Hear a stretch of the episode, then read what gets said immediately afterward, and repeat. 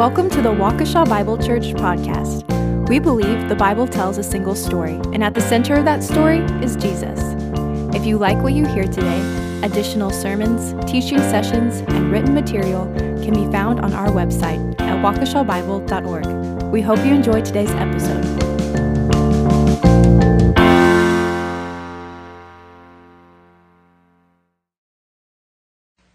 Our passage today is Galatians chapter 1, uh, verses 10 through the end of the chapter. For am I now seeking the approval of man or of God? Or am I trying to please man? If I were still trying to please man, I would not be a servant of Christ. For I would have you know, brothers, that the gospel that was preached to me is not man's gospel. For I did not receive it from any man, nor was I taught it, but I received it through a revelation of Jesus Christ. For you have heard of my former life in Judaism, how I persecuted the church of God violently, and I tried to destroy it. And I was advancing in Judaism beyond many of my own age among my people, so extremely zealous was I for the traditions of my fathers. But when he who had set me apart before I was born, and who called me by his grace, was pleased to reveal his Son to me, in order that I might preach him among the Gentiles, I did not immediately consult with anyone, nor did I go up to Jerusalem to those who were apostles before me, but I went away into Arabia and returned again to Damascus.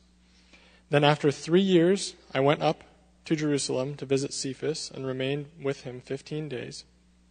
But I saw none of the other apostles except James, the Lord's brother. In what I am writing to you, before God, I do not lie. Then I went into the regions of Syria and Cilicia, and I was still unknown in person to the churches of Judea that are in Christ. They only were hearing it said, He who used to persecute us is now preaching the faith he once tried to destroy. And they glorified God because of me. We are studying Galatians. We are looking at chapter 1 verses 10 through 24. And the question being asked is simply this Is Jesus enough, or do we need more?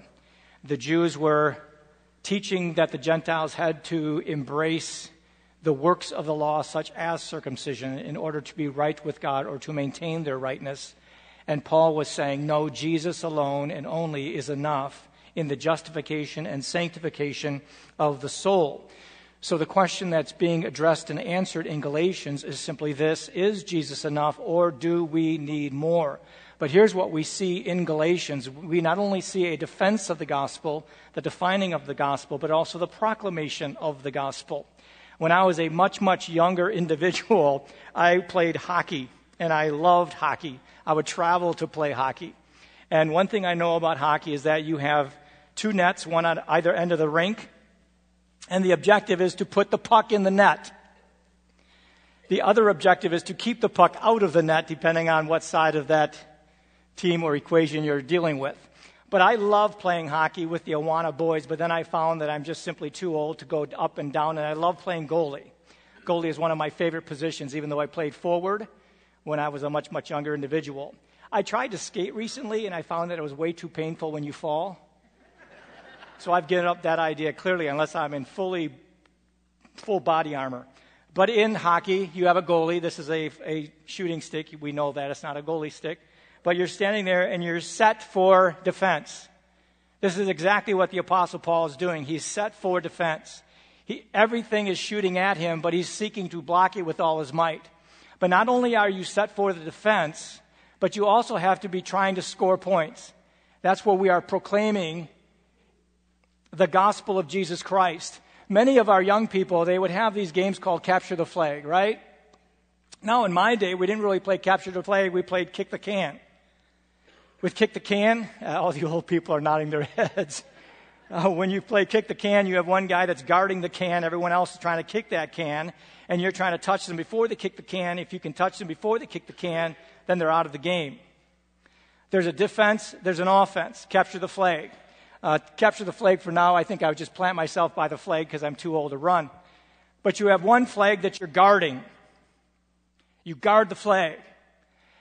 The other team is trying to capture your flag. You guard the flag, but you're also trying to capture that flag. Well, that's exactly what the Apostle Paul is doing in the book of Galatians. the gospel is being attacked. So the Apostle Paul is set for its defense. But we have already seen that you have to define what the gospel is. Paul has done that for us already, and we'll remember just a few thoughts that have been said already concerning that gospel. But Paul is set for the defense of the gospel. But in addition, he is proclaiming the gospel and he's pushing the gospel outward. But what we're going to see in our passage this morning is simply this Where did Paul get his gospel? What is the origin or source of Paul's gospel? And the second question that he asks and is answered in this text is Was it received from God or did he get it from man? So far, what we have seen in chapter 1, verses 1 through 5 is simply this He defends his apostleship. Even here, when Paul says, I lie not, well, why would he make such a statement? Well, because he's being accused of lying. So he says, I lie not. He defends his apostleship, but he also defines for us the gospel. Even in reading verse 3, grace to you and peace from God our Father and the Lord Jesus Christ, who gave himself for our sins to deliver us from the present evil age according to the will of our God and Father, to whom be the glory forever and ever. Amen. So the Apostle Paul is defending his apostleship. He is defining for us the gospel. We see that initially in verses 1 through 5. Then last week we noted in verses 6 through 9 how the gospel is a person. The gospel is a person. Jesus is the gospel. And to defect from the gospel is to abandon Jesus. It isn't as if you are simply removing yourself from a set of thought or beliefs. It is defecting or removing yourself or abandoning Jesus. The gospel, once it is distorted, and it's something we keep revisiting, ceases to be the gospel. And from this text, verses 6 through 9, we see that there is no other gospel. There is no other good news that is not found in the person and work of Jesus Christ. So we know what the gospel is. The gospel is a person, and that person brings to us good news. And Paul has set about defending his apostleship and defining the gospel. Now, what happens in verse 10 of chapter 1 all the way through chapter 2, verse 14, is a defense of his apostleship and defining where he actually received this gospel. But what we see, and if I could summarize this whole idea, in a simple statement is simply this the revealed Son. You'll note with me in verse 12, it says, For I did not receive it from any man, nor was I taught it by man, but I received it through a revelation of Jesus Christ. And we know that to be true based on Acts chapter 9. The Apostle Paul received from God the Father a revelation of Jesus Christ the Son. And then in verses 15 and 16, note what it says it says, But when he who had set me apart before I was born and who called me by his grace was pleased to reveal his Son to me, in order that I might preach him, Jesus, among the Gentiles. So the Apostle Paul clearly identifies the source of his gospel as coming from God, and this gospel is a revelation of Jesus Christ. And what we are going to see repeatedly throughout this paragraph is simply this that the revelation of Jesus Christ, an exposure to the Son, the revelation of Jesus Christ radically changes the recipient from what they once were to what they now are. That's what the gospel does. It has that kind of intrinsic power. When you and I encountered the gospel being Jesus, that revelation of Him radically changes the recipient. It radically changes us. That's what we've been studying on Wednesday nights in Romans it radically changes us from what we once were to what we now are in Christ. That's the gospel. This passage has two primary ideas or thoughts. The origin of Paul's communication, where did it come from? Because Paul says that I have received this revelation from someone. And then the evidence of Paul's conversion. Paul brings himself into the equation as an example of God's radical power. But the revelation of Jesus Christ radically changes the recipient from what they once were to what they now are. But let's consider the origin of Paul's communication. Notice in verse 11, for, or verse 10 rather, for am I now seeking the approval of man or of God? Or am I trying to please man? If I were trying to please man, I would not be a servant of Christ. This is Paul's perspective. Paul's perspective is such that the gospel is either going to be an approval of man or an approval of God. You are either going to please man or please God. Paul has chosen, because of the revelation received, to please God. And he knew when he did that, he was setting himself against this. Because those two ideas are in polar opposites. They are antithetical to each other. I am either going to please man or I'm going to please God. And Paul said that his perspective was of such that he's going to seek God's approval. And then here's what Paul says following in verse 11 For I would have you know, brothers, that the gospel that was preached by me is not man's gospel. Humanity did not come up with this idea of gospel. It did not come up with this idea of Jesus. It did not come up with this idea of the seed promise or the blood picture. Paul says he was not taught, it was not taken from man, nor was he taught it by man. It came to him from God. God gave Paul this revelation of his son. And Jesus Christ, in his person and in his work, is the gospel. Jesus is the gospel. But note this in passing. The scriptures that you and I have in our hands is a divinely sourced scripture. And when you and I speak of Scripture, we are talking about this written revelation that we now have from Genesis all the way through Revelation. In 2 Timothy chapter 3 verse 16, the verse highlighted, it reads, All scripture is breathed out by God. The paragraph in which that verse occurs reads as follows.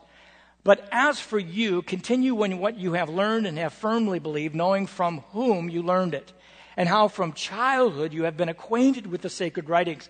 By the way, that's exactly what we are always encouraging at Waukesha Bible Church.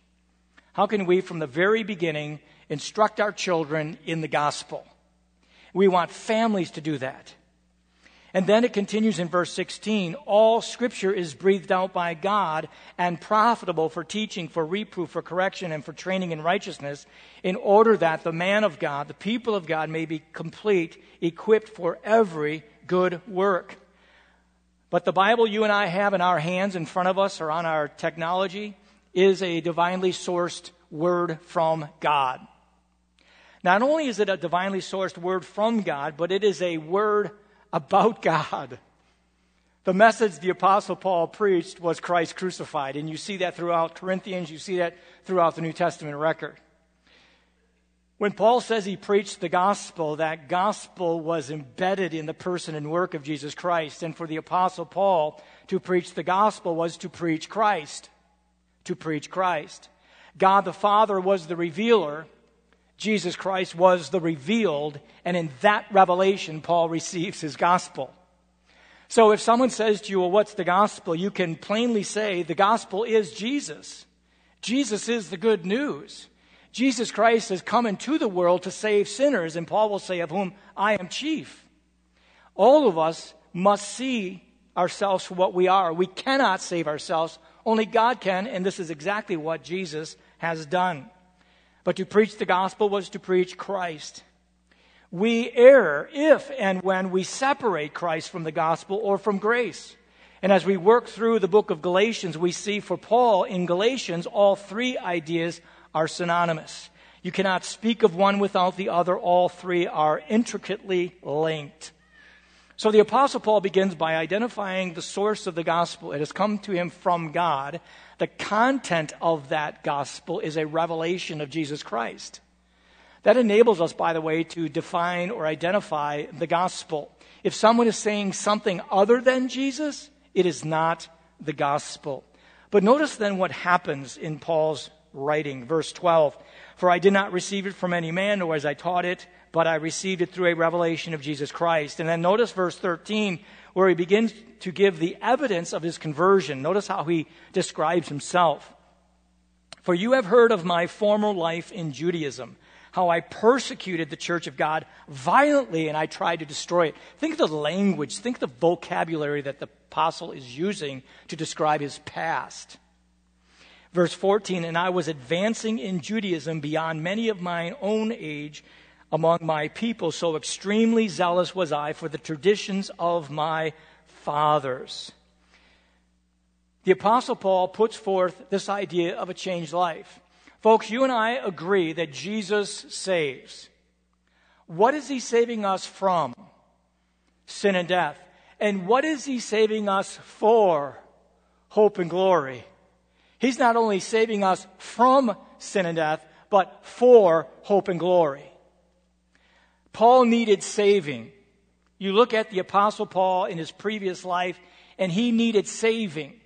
I remember as I taught these things for many, many years, and I've taught them to children. My, my children, I believe, were raised in a Christian home, and they heard the gospel and they got saved. They accepted these truths at an early age. And I remember we'd have speakers come and share their testimony. They talked about how wicked their past was and how being saved now changed them into something else. And my kids would often say, I wish I had a testimony like that. And I'd tell them, Well, you do. You do. You were just as wicked as they were. And God, in His mercy and grace, saved your wretched soul. That's the truth. And may God spare our kids from having to go through all that in order to understand that they are indeed broken and in need of a Savior. But the Apostle Paul was indeed a very sincere individual, but a wicked individual. What Paul then does in the evidence of his conversion, he highlights three ideas. Paul had zeal without knowledge, God has grace without boundaries, and Paul had boldness without fear. And we see that. Why is this so? Well, because the revelation of Jesus Christ radically changes the recipient from what they once were to what they now are. This is what the gospel does. First of all, Paul's zeal. He had a zeal without knowledge. The Apostle Paul hated the truth. He was confronted by the truth and he tried to kill it. He hated the truth and he loved the traditions of man. And Paul sought to destroy that which the forces of hell cannot prevail against. Notice the language that Paul uses to describe his past. He persecuted the church of God beyond measure and tried to destroy it. He set himself against the impossible. It continues in verse 14 when Paul says, I was advancing in Judaism beyond many of my contemporaries, among many of my countrymen, being more extremely zealous for my ancestral traditions. The Apostle Paul uses inflated speech to describe just how passionately he was set for the defense of those ancestral traditions and how much he hated this intrusion, this gospel. And I always find it interesting concerning traditions, and traditions are not intrinsically bad. We have a tradition that we will be celebrating on Thursday called Thanksgiving. Well, we can celebrate that. But from whom do we receive all these blessings? And we need to be reminded of that. Apart from him, we would have nothing. So we see Paul's zeal, but it was a zeal without knowledge. He persecuted the church beyond measure and he tried to destroy it. He was advancing in Judaism beyond many of his contemporaries among his countrymen, being much more extremely zealous for these ancestral traditions. And then what happens? And notice what happens here. Paul says in verse, I love the way it reads here in verse, thir, uh, verse 14. And I was advancing in Judaism beyond many of my own age among my people. So extremely zealous was I for the traditions of my fathers. And if you're following along in the text, we then have these two words, but God. God has this hard stop. And I pray to God, I truly pray to God that all of us have had these hard stops where we have come to realize the revelation of His Son. Why? Because that revelation radically changes the recipient and changes them from what they once were to what they now are. This is what the gospel does, but we have this hard stop. But when God, Paul was once a persecutor, a destroyer of the church, extremely zealous for the ancestral traditions. And then he changes because of his encounter with the revealed Christ. And Paul then can write, For me to live is Christ and to die is gain. He can write that because the revelation of Jesus Christ radically changes the recipient from what they once were to what they now are. That's what the gospel does. Notice how Paul describes this grace that he received. Three things are noted it says that God was pleased to separate Paul from the womb. Folks, your story begins in eternity past. And God is now playing it out in time. And there is a future. God has your life. And He is guiding and molding and shaping that life. But Paul notes th- three things about this immeasurable grace, this boundless grace, it, that it pleased God to separate Paul from the womb. It pleased God to save Paul, and it pleased God to send Paul. We see that in our text. Notice what it says. It says, he, he revealed his son to me in order that I might preach him among the Gentiles. Paul is the apostle to the Gentile world. But God was doing this in Paul's life, and this is what God is doing in your life. Because the revelation of Jesus radically changes the recipient, causing them to move from what they were to what they now are. God has done this in our lives. He has saved us, He has separated us, He has saved us, and He is sending us. This is what God is doing. We see this in Paul's life. Paul initially had zeal without knowledge. We see that still in our own culture, in our own nation, in our own world. But God has grace without boundaries. God saved Paul. And every one of us could put a Paul in that slot. God saved. This is what God does grace without boundaries. And then Paul had boldness without fear. Paul marks his journey. Notice it says in verse 17, Nor did I go up to Jerusalem to those who were apostles before me, but I went away into Arabia and returned again to Damascus. Then after three years, I went to Jerusalem and met with Cephas for 15 days. Paul marks his journey. He went to Arabia, then Damascus. From Arabia, Damascus, somewhere in there, you have Acts chapter 9. And then he was there for three years. And after that, he went to Jerusalem. Then he goes to Syria, Cilicia for 14 years. And after 14 years, he goes back to Jerusalem for a second visit. Now, we don't know. Many say they do, but we don't know if that second visit is Acts 15 or something that happens prior to Acts 15, which is the Jerusalem Council. But to show you what this looks like on a map, the Apostle Paul begins, number one, Arabia, then Damascus, number two, then down into Jerusalem, number three, then Cilicia, Syria. Cilicia, that's, that's way up there in Antioch. And then he comes back to number three, Jerusalem. He has this cycle. So for three years, he's in Arabia, Damascus, and then after that, he goes to Jerusalem. He's then in Antioch, that whole region up there, for 14 years. And then he returns back to Jerusalem after a 14 year absence for a second visit. And we don't know chronologically exactly where all that stuff is taking place. But it's happening, it's the timeline. And Paul is simply stressing this idea that the gospel he received did not come from men, it didn't come from the sitting apostles. He was not taught it by men. He received it from God and he was taught it by God.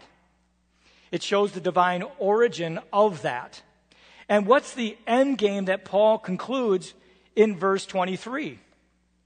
Paul then says, They only were hearing. All this is going on 14 years. The Apostle Paul is, in a sense, sidelined in the back. You have the apostles, but you have Paul out there. What is Paul doing? And this is what he's going to be stressing in his other letters. Paul is preaching Christ crucified. Paul's preaching Christ crucified. Paul is preaching what he received a revelation of Jesus Christ in his person and work. He's preaching that, and for 14 years he's doing this. It isn't until after 14 years, as we'll see in chapter 2, verse 1, that he visits Jerusalem and he talks with the apostles about what he's doing and that he has been doing for the last 14 years in preaching. But what is he preaching? He's preaching Christ crucified. And there's this buzz taking place. They're not texting, they're not emailing, he's not on national TV. But what are they hearing? And this is what they are hearing. They only were hearing it said, He who used to persecute us is now preaching the faith he once tried to destroy. The revelation of Jesus Christ radically changes the recipient from what they once were to what they now are. And Paul is testimony or witness of this thing. And as they heard this, they glorified God because of me. They saw the radical nature of what had happened in the Apostle Paul's life and what he was now doing. And this is that story. Paul was the most unlikely person to be preaching the gospel of grace in Christ Jesus. Paul's conversion by the gospel of grace to the gospel of grace speaks of its inherent power to change lives. Why? Because the revelation of Jesus Christ radically changes the recipient from what they once were to what they now are. And that revelation has changed all of us who have received it. Paul's conversion by the gospel of grace to the gospel of grace speaks of its inherent power to change lives. I don't know if you've been uh, up on what has been happening, but perhaps you have heard that Kanye West did an album called Jesus is King. And he's now being splashed across everything. And there's a sense of our instinctive cynicism where we're crossing our arms, going, you know what? I don't know. Let's just wait and see what happens, right? I mean, I know that a revelation of Jesus Christ can radically change the recipient from what they once were to what they now are. But Kanye West, that's a stretch. This is back in my day, but Brian Welch of Korn. well, that guy accepted Christ as a Savior from sin and death and left the band. And you're thinking, there's no possible way. But the revelation of Jesus Christ radically changes the recipient from what they once were to what they now are. Paul's testimony to the power of the gospel. I came across this individual, I would say Rosadia Champagne Butterfield. I might have done one of my graphic kills on pronunciation. But she was a tenured English professor at Syracuse University, a skeptic of all things Christian and in a committed lesbian relationship. Her academic specialty was queer the- theory, a postmodern form of gay and lesbian studies. But today, Butterfield is a mother of four, a homemaker, a wife of a Presbyterian pastor named Kent, and they live in Durham, North Carolina. There's no way, no way. But see, the revelation of Jesus Christ radically changes the recipient from what they once were to what they now are. Paul is using his transformation to say, this thing can only happen by God because when Paul got converted, everyone was skeptical. Everyone was skeptical. There's no way. But Paul kept staying the course. Christ crucified. And they began to say, I don't know how in the world it happened, but the one who was seeking to destroy us is now preaching the very Christ he rejected. And they glorified God because of it. How does this happen? You and I cannot cause this kind of transformation. Only God can. Only the gospel can. Only Jesus can. Who is it in your life that you look at and say, there's no way a mom, a dad, a grandpa, a grandparent, a grandma, a kid who's gone wayward off the reservation completely. Just nuts. A coworker who's an absolute immoral pig. And you say to yourself, self, there's no way. Every time I bring up the gospel, they reject it. Flat out. You know what? What they need is a revelation of Jesus Christ. Because Jesus Christ radically changes the recipient from what they once were to what they now are. No one is beyond the reach of God. I take great comfort in that. What the world needs is not another program, but a person, and his name is Jesus. We are what we are by the grace of God. Comparison kills contentment. I'll never be Paul, but I can be Pat. I look at these people and I think to myself, how in the world did this happen? How did God save the likes of Kanye West? How did God save the likes of Brian Welch? How did God save the likes of you? And how did God save the likes of me? But it pleased God to separate us from our mother's womb and save our wretched souls. And what do we do in response to that? Thank God. Thank God. And that person that you think is beyond the reach of God isn't. God can save them. Because the revelation of Jesus Christ radically changes the recipient from what they once were to what they now are. This is what the gospel does. So, friends, if you know the gospel, then thank God. Thank God and share the gospel. I'm not asking or inviting you to be brutish, but I'm asking you and inviting you to share the gospel.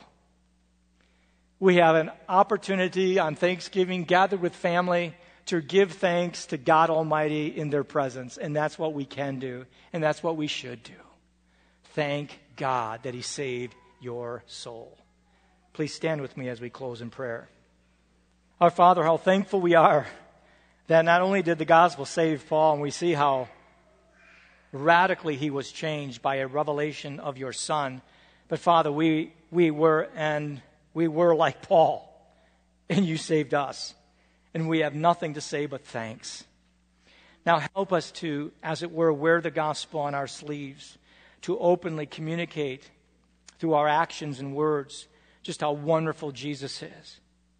May, Father, we communicate what is true that we can't save ourselves, but you can, and Jesus did. Paul believed that, and we believe that. May we be set for the defense of the faith. May we define that gospel and protect it from the onslaughts of the devil. And yet, Father, may we equally push it out. May we equally be advancing the gospel through the proclamation everywhere we go. So thank you, Father, for this time together as we meditate on these things. In Jesus' name, amen.